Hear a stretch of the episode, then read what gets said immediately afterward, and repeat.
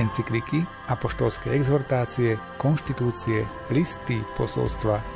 Toto všetko sú dokumenty, s ktorými sa na pokračovanie oboznámujeme v relácii s názvom Výber z pápežských encyklík. Milí priatelia, vítame vás aj dnes pri jej ďalšom pokračovaní. Dokument, na ktorý sme zameraní posledné týždne, je encyklika pápeža Jána Pavla II. s názvom Centesimus Annus, vydaná k tému výročiu nadčasovej a prelomovej sociálnej encykliky Rerum Novarum.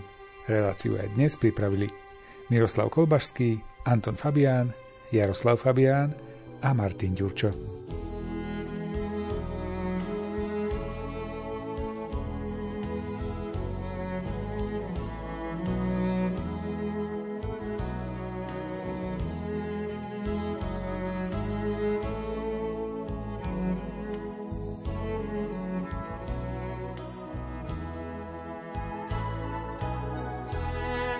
Iný dôležitý poznatok, bohatý na poučenie pre dnešnú dobu, je koncepcia vzťahov medzi štátom a občanmi. Encyklika Rerum Novarum kritizuje dva sociálne a ekonomické systémy.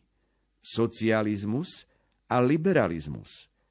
Socializmu venuje úvodnú časť, v ktorej sa potvrdzuje právo na súkromné vlastníctvo – Liberalizmom sa síce zaoberá v osobitnom odseku, ale, čo si zasluhuje pozornosť, podrobuje ho kritike, keď preberá tému o povinnostiach štátu.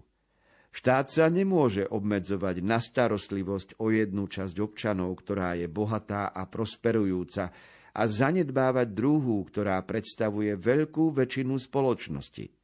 Inak uráža spravodlivosť, ktorá prikazuje dať každému, čo mu patrí.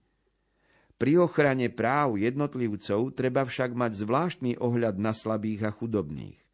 Vrstva bohatých, ktorá je už sama o sebe silná, potrebuje verejnú obranu menej, avšak biedný ľud, ktorý nemá vlastnú oporu s osobitnou nevyhnutnosťou, ju potrebuje nájsť v obhajobe zo strany štátu. Preto práve na robotníkov, ktorí sa nachádzajú medzi slabými a núdznymi, musí štát prednostne zamerať svoju starostlivosť a opateru. Tieto state encykliky majú dnes svoju váhu najmä so zreteľom na nové formy biedy jestvujúce vo svete. Sú to výpovede, ktoré nezávisia od určitej koncepcie štátu ani od zvláštnej politickej teórie.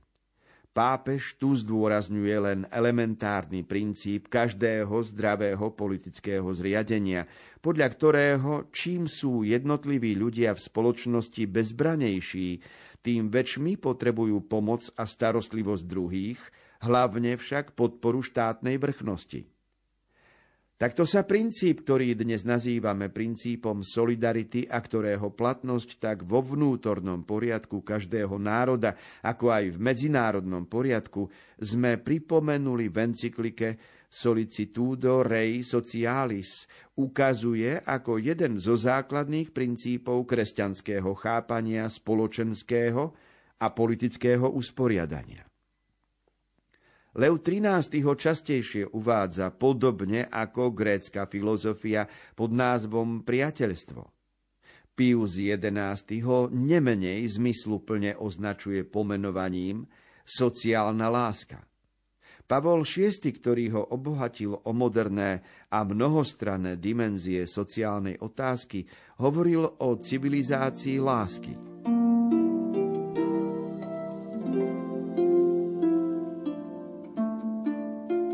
filozofické a potom aj sociologické smery, ktoré sa rozvíjali pred 200-300 rokmi, smerovali k tomu, že okolo roku 1900 Lev XIII jasne pozoroval na jednej strane socializmus, potom sa vyjadroval k liberalizmu a samozrejme, že schváľoval demokraciu, hoci pomenoval aj jej nedostatky.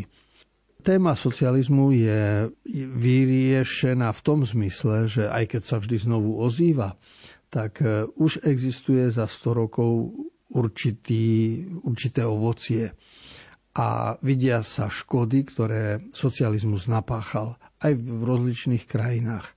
Čo je medzi nami v súčasnosti ešte neisté, je otázka liberalizmu, pretože liberalizmus sa považuje za moderný prúd, každý chce byť nový, moderný, nikto nechce byť konzervatívny a zastaralý a preto si slovo liberálny k sebe akoby priťahuje nových kandidátov a zdá sa, že to by mohla byť e, cesta pre riešenie sporov spoločnosti.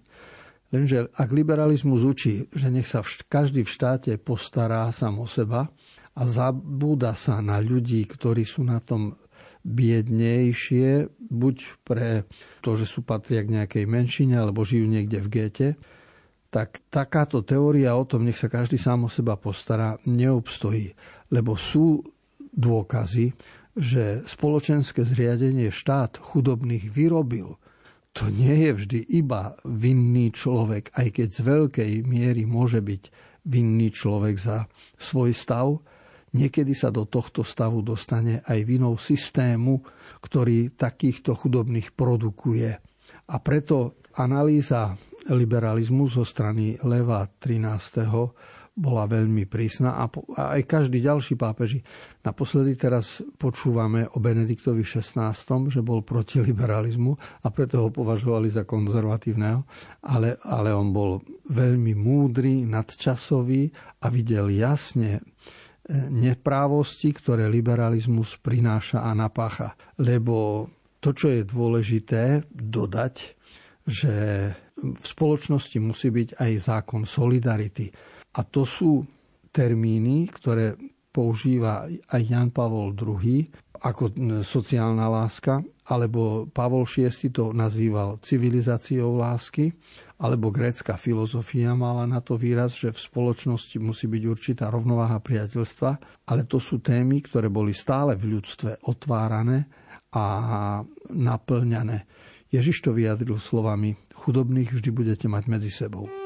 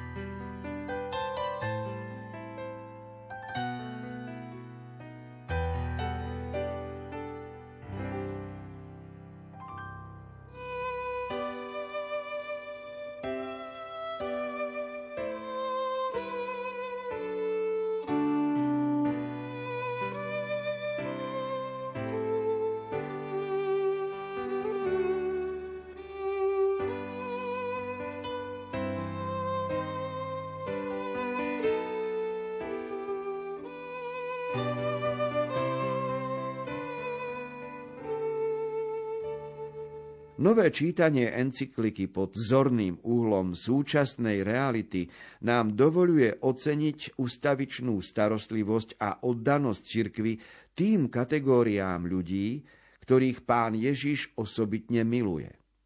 Obsah encykliky je vynikajúcim svedectvom kontinuity v cirkvi, tzv. prednostnej voľby v prospech chudobných. My sme túto voľbu definovali ako zvláštnu formu prvenstva v uplatňovaní kresťanskej lásky. Encyklika o robotníckej otázke je encyklika o chudobných a o ich hroznom položení, do ktorého nový a nezriedka násilný proces industrializácie uvrhol obrovské masy ľudí. V mnohých častiach sveta aj dnes podobné procesy ekonomickej, sociálnej a politickej premeny spôsobujú to isté zlo. Keď Leo XIII apeluje na štát, aby zmierňoval podľa noriem spravodlivosti postavenie chudobných, robí tak preto, lebo správne spoznal, že povinnosťou štátu je bdieť nad všeobecným dobrom a starať sa o to, aby každá oblasť spoločenského života, vrátane hospodárskej, pri rešpektovaní jej oprávnenej samostatnosti prispievala k jeho podpore. To však nesmie viesť k domnienke, že podľa pápeža Leva každé riešenie sociálnej otázky má pochádzať od štátu. Naopak, Pápež viackrát zdôrazňuje nevyhnutné hranice zasahovania štátu a jeho inštrumentálny charakter, pretože jednotlivec, rodina a spoločnosť jestvovali už pred ním a štát je tu na to, aby práva jedných i druhých chránil a nie potláčal. Aktuálnosť týchto úvah nemôže nikomu uniknúť. K vážnej téme o hraniciach spočívajúcich v samej povahe štátu sa ešte vrátime – Spomenuté otázky, ktoré nie sú jediné v tejto encyklike, patria k trvalému sociálnemu učeniu cirkvy a aj vo svetle správneho chápania súkromného vlastníctva, práce, ekonomického procesu, reality štátu a hlavne samého človeka. O ďalších otázkach sa ešte zmienime pri rozoberaní niektorých aspektov súčasnej skutočnosti. Lenže už teraz treba mať pred očami, že čo zabezpečuje cestu a udáva smer encyklike, ale aj celému sociálnemu učeniu cirkvy, je správne ponímanie ľudskej osoby a jej jedinečnej hodnoty, pretože človek je na zemi jediným stvorením, ktoré Boh chcel kvôli nemu samému. Do neho totiž vytesal svoj obraz a podobu a obdaril ho neopakovateľnou dôstojnosťou, ktorú encyklika tak často zdôrazňuje. V skutočnosti okrem práv, ktoré človek nadobúda svojou prácou, vlastní aj také práva, ktoré nesúvisia so žiadnou ním vykonávanou prácou, ale vyvierajú z jeho samej podstaty ako osoby.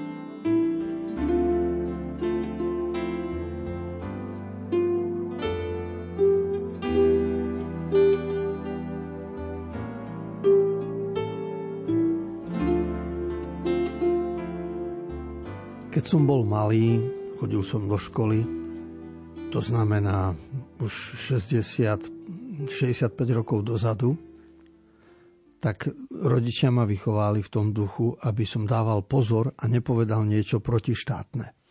Lebo vtedy to bol taký jav, že odsudzovali sa ľudia, boli 50. roky po druhej svetovej vojne, kedy prisúdili niektorému človeku že povedal niečo proti štátne, proti ideológii, proti komunistickej strane a išiel do väzenia. Takže bol som vychovávaný v takej opatrnosti a mal som pred sebou modlu, ktorá sa volá štát a báť sa povedať niečo proti štátne. Dnes, keď nad tým všetkým rozmýšľam a vidím a poznám teóriu o štáte, tak vidím, že je to celkom inak, lebo najprv je jednotlivec, potom je rodina, po tretie je spoločnosť a až potom prišiel štát, ktorý má slúžiť aj jednotlivcovi, aj rodine, aj spoločnosti. A nie, že štát sa tu chápe ako moc, ktorá e, riadi spomínané tri skutočnosti. Čiže človek musel dozrieť k tej správnej predstave o tom, aké sú naše práva a povinnosti vzhľadom k vláde v štáte. A my sme svedkami potom už rozličných zmien, revolúcií, aj nežnej revolúcie, kde sa táto moc v štáte odovzdáva iným spôsobom. Každopádne Lev XIII pred 100 rokmi veľmi dobre pripomenul, že mala by byť štátom uplatňovaná sociálna láska, čiže solidarita voči ľuďom núdznym a nie moc. lebo dať pocítiť svoju moc, to dokáže každý. Ale postarať sa a pomôcť a poslúžiť, to už je zložitejšie.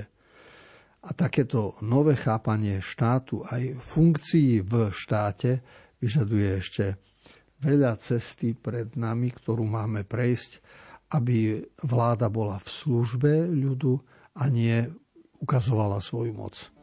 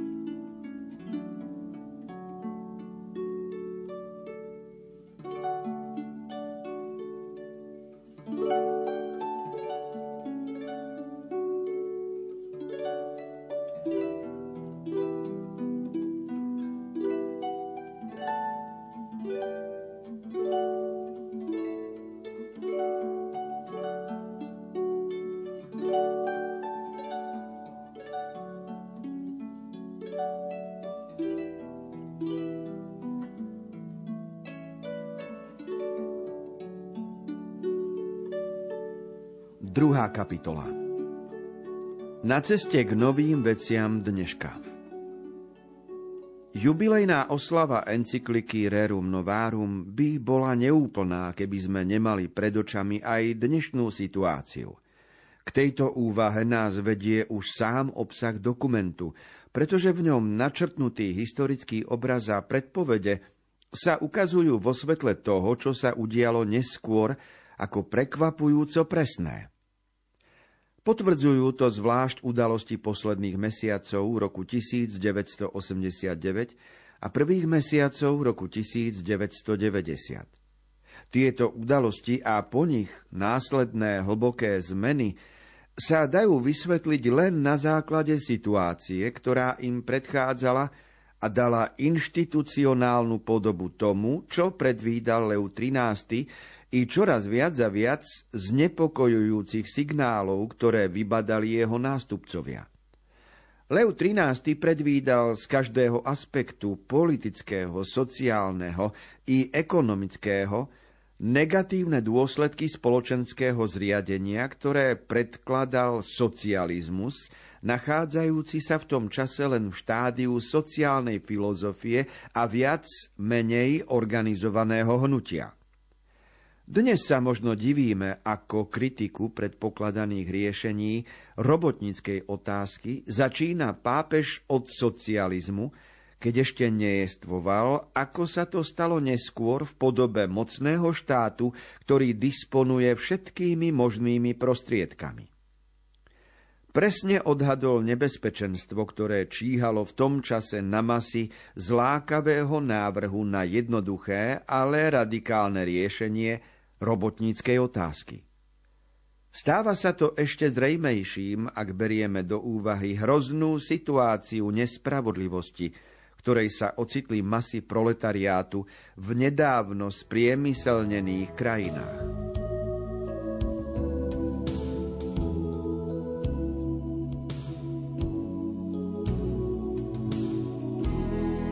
Jan Pavol II vo svojej encyklike Centesimus Annus z roku 1991 nekomentuje len sociálne veci, ktoré sú videné v tejto dobe.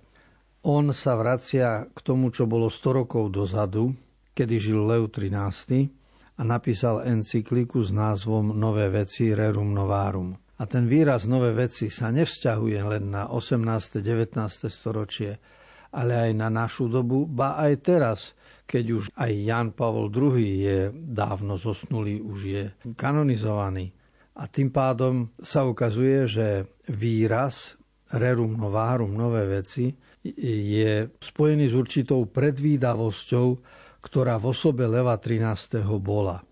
To, čo mohol Lev 13. predvídať v roku 1890, patrilo ešte do sociálnej filozofie ale stalo sa to inštitucionálnou pravdou po 100 rokoch. A to je dôležité, že dostalo to inštitucionálnu podobu, to, čo on hovoril o socializme, už dávno predtým.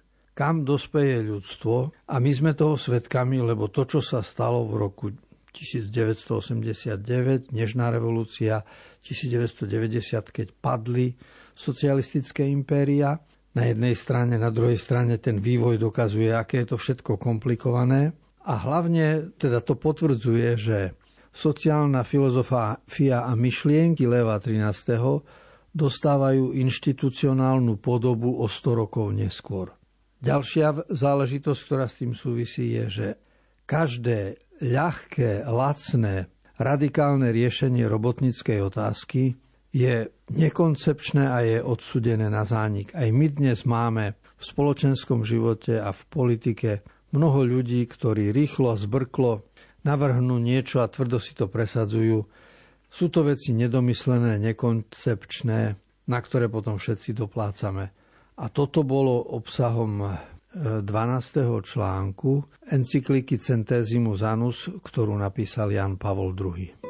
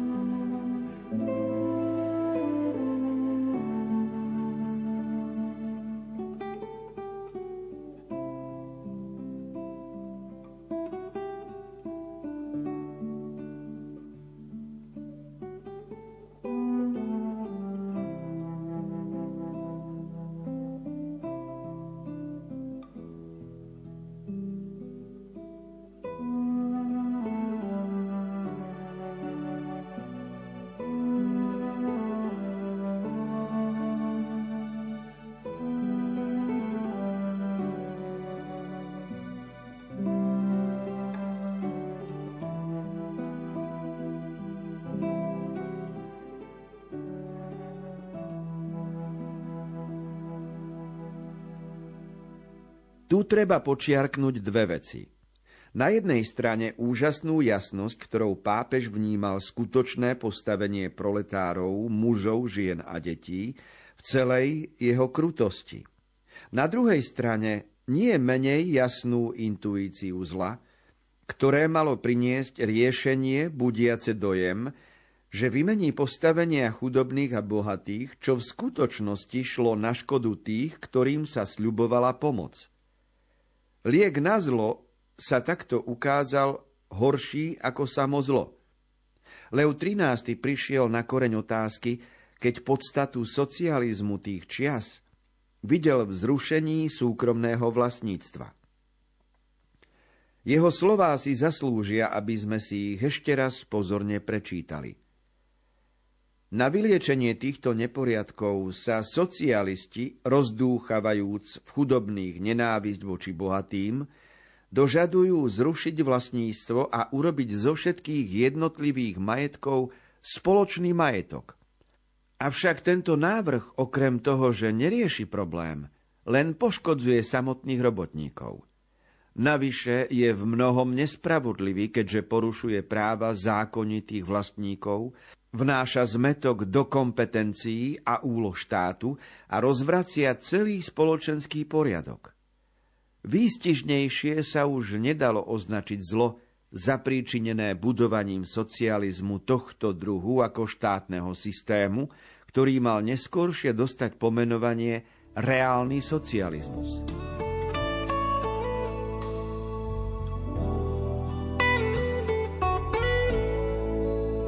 Základný problém, o ktorom rozprávame aj my dnes v spoločnosti a aj vtedy pred 100 rokmi o tom rozprával Leo XIII, je, že jasne videl krutosť systému, v ktorom žili mnohí ľudia, keď žili v nedostatkoch a na pokraji žobrania. To je prvá polovička pravdy. Druhá polovička. Týmto ľuďom bolo sľubované vymeniť postavenie, že z chudobných budú bohatými. Ale tento prísľub, ktorý dávali ľavicovo orientovaní socialisti a komunisti, sa ukázal ako falošný Čiže pod, vy urobiť raj na zemi sa predsa nepodarilo. A preto mohol už Leu 13. napísať, že liek na zlo sa ukazuje horší ako zlo samo. A my po 100 rokoch dnes to môžeme potvrdiť, že takýto stav spoločnosti je. No a riešenie, ktoré sa tam vtedy ponúkalo, zrušiť súkromné vlastníctvo, to pochádza už z roku 1700, lebo už osvietenci Jean-Jacques Rousseau, Voltaire, Diderot a ďalší hlásali, že príčinou spoločenských nepokojov je, že niekto majetok má a niekto nie. Čiže navrhovali zrušiť súkromné vlastníctvo. Čo samozrejme je nespravodlivé, ale pravda je taká, že súkromné vlastníctvo nie je absolútne, ale je relatívne.